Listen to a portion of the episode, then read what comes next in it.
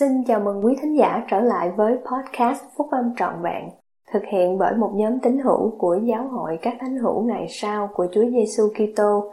Chúng tôi xin được chia sẻ cùng quý vị các nguyên tắc phúc âm giúp chúng ta có một cuộc sống hạnh phúc từ những bài viết đăng trong các tạp chí của giáo hội phát hành định kỳ vào mỗi tháng.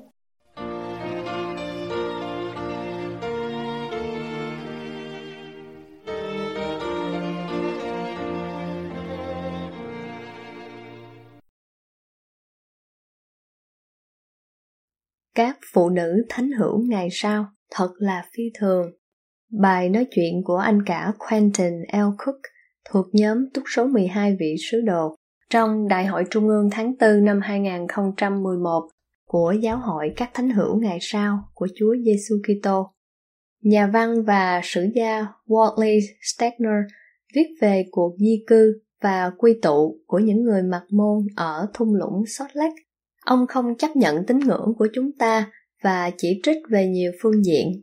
Tuy nhiên, ông cảm kích trước lòng tận tụy và đức tính anh hùng của các tín hữu đầu tiên của giáo hội, nhất là các phụ nữ. Ông nói, những người phụ nữ của họ thật là phi thường. Ngày hôm nay tôi xin lặp lại ý nghĩ đó. Các phụ nữ thánh hữu ngày sau của chúng ta thật là phi thường.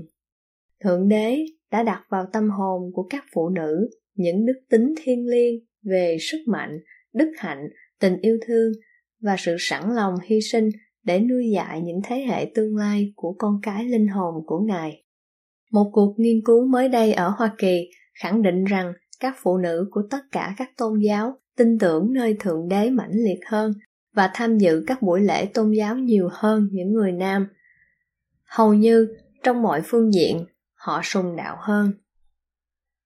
Tôi không ngạc nhiên trước kết quả này, nhất là khi suy nghĩ về vai trò ưu việt của gia đình và của phụ nữ trong tôn giáo của chúng ta. Giáo lý của chúng ta rất rõ ràng, các phụ nữ là con gái của cha thiên thượng, là đấng yêu thương họ, những người vợ bình đẳng với chồng của họ. Hôn nhân đòi hỏi vợ chồng phải hoàn toàn cộng tác để sát cánh bên nhau nhằm đáp ứng những nhu cầu của gia đình. Chúng ta biết rằng có nhiều thử thách đối với phụ nữ kể cả những người cố gắng sống theo phúc âm. Di sản của các chị em phụ nữ tiền phong Một thuộc tính chính yếu trong cuộc sống của các tổ tiên tiền phong của chúng ta là đức tin của các chị em phụ nữ. Với thiên tính, phụ nữ có ân tứ và trách nhiệm lớn lao hơn đối với gia đình, con cái cũng như việc nuôi dưỡng trong mái gia đình và những nơi khác. Thật là điều đầy cảm ứng khi thấy đức tin của các chị em phụ nữ trong việc sẵn lòng rời bỏ nhà cửa của mình để băng ngang những cánh đồng đến một nơi xa lạ. Nếu phải mô tả đặc điểm của thuộc tính quan trọng nhất của họ, thì đó phải là đức tin vững vàng của họ nơi phúc âm phục hồi của Chúa Giêsu Kitô. Các câu chuyện quả cảm về những người phụ nữ tiền phong này đã hy sinh và hoàn thành khi họ băng ngang các cánh đồng là một di sản vô giá cho giáo hội. Tôi xúc động trước câu chuyện về Elizabeth Jackson. Chồng của bà là Aaron đã chết sau khi vượt qua dòng sông cuối cùng Platte với đoàn xe kéo Martin. Bà viết, Tôi sẽ không cố gắng mô tả cảm nghĩ của mình khi trở thành quá phụ với ba đứa con trong hoàn cảnh như vậy. Tôi tin rằng những nỗi đau khổ của mình vì phúc âm sẽ được xem như là một hành động thiêng liêng vì lợi ích của tôi Tôi cầu khẩn lên Chúa, Ngài là đấng đã hứa sẽ là người chồng cho người quá bụa, người cha cho trẻ mồ côi. Tôi cầu khẩn lên Ngài và Ngài đã đến giúp đỡ tôi. Elizabeth nói rằng bà viết lịch sử này thay cho những người đã trải qua hoàn cảnh giống như vậy, với hy vọng rằng thế hệ mai sau sẽ sẵn lòng chịu đau khổ và hy sinh mọi điều vì vương quốc của Thượng Đế. Các phụ nữ trong giáo hội ngày nay rất vững mạnh và quả cảm. Tôi tin rằng các phụ nữ của giáo hội ngày nay cũng chịu đựng thử thách đó, cũng như hoàn toàn vững mạnh và trung tính. Các vị lãnh đạo chức tư tế của giáo hội này ở mỗi cấp đều biết ơn, ghi nhận sự phục vụ, hy sinh, cam kết và đóng góp của các chị em phụ nữ Phần lớn những thành quả trong giáo hội là nhờ vào sự phục vụ vị tha của các phụ nữ. Thật là điều tuyệt vời để thấy chức tư tế và hội phụ nữ hợp tác trong sự hòa thuận trọn vẹn, cho dù trong giáo hội hay ở nhà. Mối quan hệ như vậy giống như một dàn nhạc hòa âm xuất sắc đúng theo điệu của một bản nhạc, và do đó bản nhạc này soi dẫn tất cả chúng ta. Gần đây khi được chỉ định đến một đại hội ở giáo khu Mission Viejo, California, tôi xúc động trước một câu chuyện về buổi khiêu vũ tất niên của giới trẻ trong bốn giáo khu. Sau buổi khiêu vũ, người ta bắt gặp một cái ví tai, nhưng không biết là của ai, nếu không mở ra nhìn vào bên trong. Tôi chia sẻ với các anh chị em một phần bài viết của chị Monica Sedgwick, chủ tịch hội thiếu nữ của giáo khu Laguna Niguel. Chúng tôi không muốn soi mối, vì đây là đồ dùng cá nhân của một người nào đó. Vậy nên, chúng tôi thận trọng mở cái ví đó ra và lấy ra vật đầu tiên ở bên trên. Hy vọng rằng món đồ đó sẽ cho biết chủ của nó là ai. Đúng thế ờ, đúng thế nhưng lại theo cách khác. Đó là quyển sách nhỏ cho sức mạnh của giới trẻ. Ôi chao quyển sách này cho chúng tôi biết một điều gì về em ấy. Rồi chúng tôi lấy ra món đồ kế tiếp. Đó là một quyển sổ tay nhỏ. Chắc chắn quyển sổ này sẽ cho chúng tôi câu trả lời nhưng lại không phải là loại câu trả lời chúng tôi trông mong Trang đầu tiên là một bản liệt kê những câu thánh thư ưa thích. Tiếp đó còn có thêm 5 trang nữa, được thận trọng viết những câu thánh thư và những điều ghi chép riêng. Ngay lập tức, các chị phụ nữ muốn gặp người thiếu nữ trung tính này. Họ trở lại với cái ví tay đó để xem ai là chủ của nó. Họ lôi ra một vài cây kẹo bạc hà, xà bông, dầu thoa da và một cái bàn chải. Tôi ưa thích lời nói của họ. Ôi, những điều tốt lành, thốt ra từ cửa miệng của em ấy. Em ấy có đôi bàn tay trong sạch, dịu dàng, và em ấy tự chăm sóc cho mình. Họ háo hức chờ đợi bảo vật kế tiếp. Họ lấy ra một cái túi nhỏ, đựng tiền xu, tự làm lấy thật tài tình bằng cái hộp đựng nước trái cây, và có một số tiền trong cái túi có khóa kéo. Họ kêu lên, à ha, em này có óc sáng tạo và chuẩn bị tươm tất thật. Họ giống như mấy đứa trẻ nhỏ vào buổi sáng Giáng sinh. Họ lôi ra một món đồ càng làm cho họ ngạc nhiên thêm nữa. Một công thức làm bánh sô-cô-la loại Black Forest và một tờ giấy nhắc nhở làm bánh sinh nhật cho một người bạn. Họ hầu như hét lên, em này là một người nội trợ, ân cần và thích phục vụ. Rồi vâng, cuối cùng là một vài tờ giấy tùy thân. Những người lãnh đạo giới trẻ nói rằng họ cảm thấy được phước vô cùng khi thấy tấm gương âm thầm của một thiếu nữ sống theo phúc âm. Câu chuyện này minh họa sự cam kết của các thiếu nữ của chúng ta đối với các tiêu chuẩn của giáo hội. Đó cũng là một tấm gương về sự chăm sóc, quan tâm và tận tụy của những người lãnh đạo hội thiếu nữ trên khắp thế giới. Họ thật là phi thường. Các chị em phụ nữ có vai trò chính yếu trong giáo hội, trong cuộc sống gia đình và là các cá nhân rất thiết yếu cho kế hoạch của cha thiên thượng. Nhiều trách nhiệm này không mang lại phần thưởng vật chất, nhưng thật sự mang đến cảm giác tội nguyện và có ý nghĩa vĩnh cửu. Mới đây, một phụ nữ dễ mến và tài giỏi ở trong ban biên tập của một nhật báo đã yêu cầu chúng tôi mô tả vai trò của phụ nữ trong giáo hội.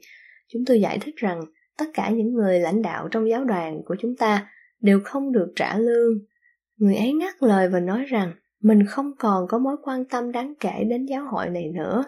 Người ấy nói, tôi không nghĩ rằng phụ nữ cần thêm bất cứ việc làm nào mà không được trả lương. Chúng tôi nêu lên rằng tổ chức quan trọng nhất trên thế gian là gia đình, nơi mà những người cha và người mẹ là những người bạn đời bình đẳng. Không một ai được trả lương cho công việc của họ cả, nhưng các phước lành thì không thể tả được. Dĩ nhiên, chúng tôi nói cho người ấy biết về các tổ chức hội phụ nữ, hội thiếu nữ và hội thiếu nhi do các nữ chủ tịch hướng dẫn. Chúng tôi nói rằng từ lịch sử đầu tiên nhất của chúng ta, cả người nam lẫn nữ đều cầu nguyện, chơi nhạc, đưa ra bài thuyết giảng và hát trong ca đoàn, ngay cả trong lễ tiệc thánh là buổi lễ thiêng liêng nhất của chúng ta. Mới đây, quyển sách được nhiều người khen ngợi American Grace, ân điển Hoa Kỳ, đã báo cáo về phụ nữ trong nhiều tôn giáo. Quyển sách ấy nói rằng, phụ nữ thánh hữu ngày sau là độc nhất vô nhị, và hoàn toàn mãn nguyện với vai trò lãnh đạo của mình trong giáo hội. Ngoài ra, các thánh hữu ngày sau nói chung, những người nam và người nữ đều gắn bó chặt chẽ nhất với tín ngưỡng của họ so với bất cứ tôn giáo nào đã được nghiên cứu. Các phụ nữ của chúng ta không phi thường vì họ đã xoay sở để tránh những khó khăn của cuộc sống. Gần như ngược lại, họ phi thường vì cách họ đối phó với những thử thách của cuộc sống. Mặc dù những thử thách và gian nan trong cuộc sống, từ hôn nhân hoặc không có hôn nhân, sự lựa chọn của con cái, sức khỏe yếu kém, thiếu cơ hội và nhiều vấn đề khác nữa, nhưng họ vẫn vững vàng, không hề lay chuyển và trung thành với tôn giáo của họ một cách đáng kể. Các chị em phụ nữ của chúng ta trong khắp giáo hội liên tục giúp đỡ người yếu đuối, nâng đỡ những bàn tay rũ rượi và làm vững mạnh những đầu gối suy nhược. Một chị chủ tịch hội phụ nữ là người đã công nhận sự phục vụ phi thường này, nói rằng ngay cả khi các chị em phụ nữ phục vụ, họ cũng đang suy nghĩ giá mà tôi có thể làm được thêm nhiều hơn nữa. Mặc dù họ không hoàn hảo và đều đối phó với những khó khăn riêng, nhưng đức tin của họ nơi cha thiên thượng nhân từ và sự bảo đảm về sự hy sinh chuộc tội của đấng cứu rỗi đã tràn ngập cuộc sống của họ. Vai trò của các chị em phụ nữ trong giáo hội trong ba năm qua, đệ nhất chủ tịch đoàn và nhóm túc số 12 vị sứ đồ đã tìm kiếm sự hướng dẫn, cảm ứng và mặc khải khi chúng tôi hội ý với các vị lãnh đạo chức tư tế và tổ chức bổ trợ cũng như soạn thảo quyển sách hướng dẫn mới của giáo hội. Trong tiến trình này, tôi trải qua những cảm nghĩ biết ơn rất nhiều về vai trò thiết yếu mà các chị em phụ nữ đã lập gia đình lẫn độc thân đã đóng góp từ thời xưa và hiện nay trong gia đình lẫn trong giáo hội. Tất cả các tín hữu của giáo hội của Chúa Giêsu Kitô phải lao nhọc trong vườn nho của Ngài, ngõ hầu, cứu rỗi linh hồn con người. Công việc cứu rỗi gồm có công việc truyền giáo của tín hữu, giữ chân người cải đạo, giúp các tín hữu kém tích cực hoạt động tích cực lại, công việc đền thờ và lịch sử gia đình, giảng dạy phúc âm và chăm sóc người nghèo khó và túng thiếu. Điều này được chủ yếu thực hiện qua hội đồng tiểu giáo khu. Đặc biệt, vì nhận biết gánh nặng vốn có của các vị giám trợ, nên các sách hướng dẫn mới này muốn các vị giám trợ sẽ giao phó thêm trách nhiệm cho những người khác. Các tín hữu cần phải nhận biết rằng vị giám trợ đã được chỉ dẫn để giao phó trách nhiệm cho những người khác các tín hữu cần phải tán trợ và hỗ trợ vị giám trợ khi ông tuân theo lời dạy này điều này sẽ cho phép vị giám trợ dành ra thêm thời giờ với giới trẻ những người thành niên trẻ độc thân và gia đình của vị ấy vị ấy sẽ giao phó các trách nhiệm quan trọng khác cho các vị lãnh đạo chức tư tế các chủ tịch tổ chức bổ trợ và mỗi người nam nữ trong giáo hội, vai trò của phụ nữ trong nhà được kính trọng vô cùng. Khi người mẹ nhận được một sự kêu gọi trong giáo hội mà đòi hỏi nhiều thời giờ đáng kể, thì người cha sẽ thường nhận được một sự kêu gọi đòi hỏi ít thời giờ hơn để duy trì mức độ thăng bằng trong cuộc sống của gia đình. Cách đây vài năm, tôi tham dự một đại hội giáo khu ở Tonga. Sáng Chủ nhật, những người đàn ông từ 26 đến 35 tuổi ngồi đầy ba dãy ghế phía trước trong giáo đường. Tôi tưởng rằng họ thuộc vào nam ca đoàn của giáo khu, nhưng khi công việc của đại hội được thực hiện, thì mỗi người nam này, tất cả là 63 người, đứng lên khi tên họ được đọc lên và được tán trợ để được sắc phong cho chức tư tế Melchizedek. Tôi vừa hài lòng lẫn ngạc nhiên. Sau phiên họp đó tôi hỏi chủ tịch Mataki, vị chủ tịch giáo khu, là phép lạ này đã được thực hiện như thế nào. Ông nói cho tôi biết rằng trong một buổi họp hội đồng giáo khu, thì vấn đề giúp các tín hữu kém tích cực hoạt động tích cực lại được đem ra thảo luận. Chủ tịch Hội Phụ nữ Giáo khu của ông là chị Lenata Vaenuku đã hỏi xem có thích hợp để chị nói một điều gì đó không. Trong khi chị ấy nói, Thánh Linh đã xác nhận với vị chủ tịch giáo khu rằng điều chị đang đề nghị là đúng.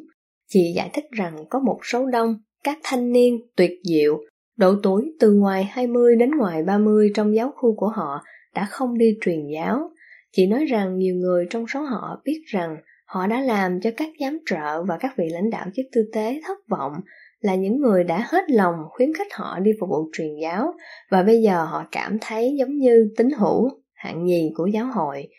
Chị nêu lên rằng các thanh niên này đều quá tuổi đi phục vụ truyền giáo toàn thời gian. Chị bày tỏ tình yêu thương và mối quan tâm với họ. Chị giải thích rằng tất cả các giáo lễ cứu rỗi vẫn có sẵn cho họ và cần phải tập trung vào các giáo lễ của chức tư tế và các giáo lễ trong đền thờ. Chị nói rằng mặc dù một số thanh niên này vẫn còn độc thân, nhưng đa số họ đã kết hôn với các phụ nữ tuyệt vời. Một số tích cực, một số không tích cực, và một số thì không phải là tín hữu. Sau khi thảo luận xong trong hội đồng giáo khu, những người nam, của chức tư tế và các chị em trong hội phụ nữ quyết định sẽ tìm đến giải cứu những người đàn ông này cùng vợ con của họ, trong khi các vị giám trợ dành nhiều thời giờ hơn cho các thanh niên thiếu nữ trong các tiểu giáo khu. Những người tham gia vào việc giải cứu đó tập trung chính yếu vào việc chuẩn bị cho những người đàn ông này nhận chức tư tế, hôn nhân vĩnh cửu và các giáo lễ cứu rỗi của đền thờ. Trong hai năm kế tiếp, hầu như tất cả 63 người đàn ông là những người đã được tán trợ với chức tư tế Melchizedek tại đại hội tôi tham dự đều được làm lễ thiên ân trong đền thờ và làm lễ gắn bó với vợ họ. Câu chuyện này chỉ là một ví dụ về vai trò thiết yếu của các chị em phụ nữ đối với công việc cứu rỗi trong tiểu giáo khu và giáo khu của chúng ta cũng như cách họ giúp nhận được mặt khải dễ dàng, nhất là trong các hội đồng của giáo hội.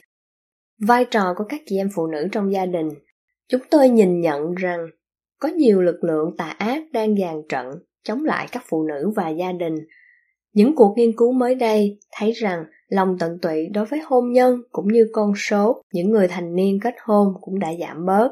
Đối với một số người, hôn nhân và gia đình đang trở thành một điều lựa chọn tùy thích hơn là nguyên tắc tổ chức chính của xã hội chúng ta.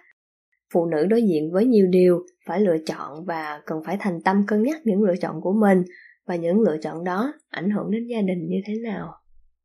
Năm ngoái, khi ở New Zealand, tôi đã đọc trong một tờ báo ở Auckland về các phụ nữ không thuộc vào tín ngưỡng của chúng ta đang vất vả với những vấn đề này. Một người mẹ nói đã nhận thấy rằng trong trường hợp của mình, sự lựa chọn giữa việc nên đi làm hay ở nhà là vì một tấm thảm mới và một chiếc xe thứ nhì mà mình thật sự không cần. Tuy nhiên, một phụ nữ khác cảm thấy kẻ thù nguy hiểm nhất của cuộc sống gia đình hạnh phúc không phải là đi làm việc để lãnh lương, mà là truyền hình. Người này nói rằng gia đình có dư thời giờ xem truyền hình, nhưng thiếu thời giờ dành cho nhau. Đây là những quyết định riêng, rất nhạy cảm, nhưng có hai nguyên tắc mà chúng ta nên luôn luôn ghi nhớ. Trước hết, không có một phụ nữ nào cần thấy phải xin lỗi hoặc thấy phần đóng góp của mình kém quan trọng vì người ấy tận tụy với các nỗ lực chính của mình để dạy dỗ và nuôi dưỡng con cái. Không có một điều gì trong kế hoạch của cha thiên thượng lại quan trọng hơn việc dạy dỗ và nuôi dưỡng con cái. Thứ hai, chúng ta cần phải thận trọng đừng phê phán hoặc cho rằng các chị em phụ nữ thiếu can đảm nếu quyết định đi làm việc ở ngoài đời. Chúng ta không hiểu nhiều hoặc không thấy rõ hoàn cảnh của người khác. Vợ chồng cần phải thành tâm hội ý với nhau và hiểu rằng họ chịu trách nhiệm với Thượng Đế về quyết định của họ. Hỏi các chị em là những người mẹ tận tâm, đơn chiết, vì bất cứ lý do gì, chúng tôi đều thông cảm với các chị em. Các vị tiên tri đã nói rõ rằng, có nhiều người sẵn sàng giúp đỡ các chị em. Chúa cũng như giáo hội của Ngài luôn lưu tâm đến các chị em.